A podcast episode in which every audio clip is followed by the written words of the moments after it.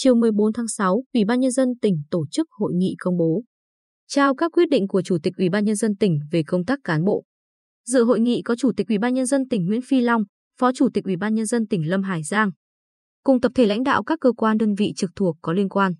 Tại hội nghị, Chủ tịch Ủy ban Nhân dân tỉnh Nguyễn Phi Long trao các quyết định bổ nhiệm Phó Giám đốc phụ trách Đài Phát thanh Truyền hình tỉnh Nguyễn Công Sơn làm Giám đốc đài, bổ nhiệm trưởng phòng đấu thầu, thẩm định và giám sát đầu tư thuộc Sở Kế hoạch và Đầu tư, Tô Hiếu Trung làm Phó Giám đốc Sở Kế hoạch và Đầu tư.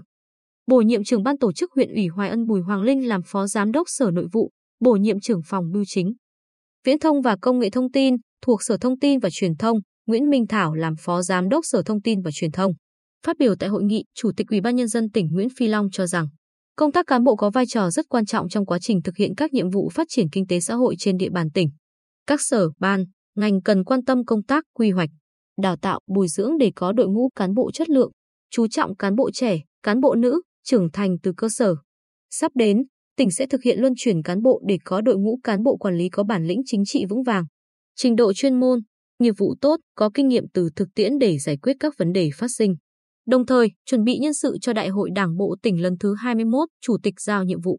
Các đồng chí mới được bổ nhiệm cần phát huy tinh thần đoàn kết, thống nhất trong tập thể lãnh đạo, phân công trách nhiệm rõ ràng, lấy hiệu quả công việc làm đầu.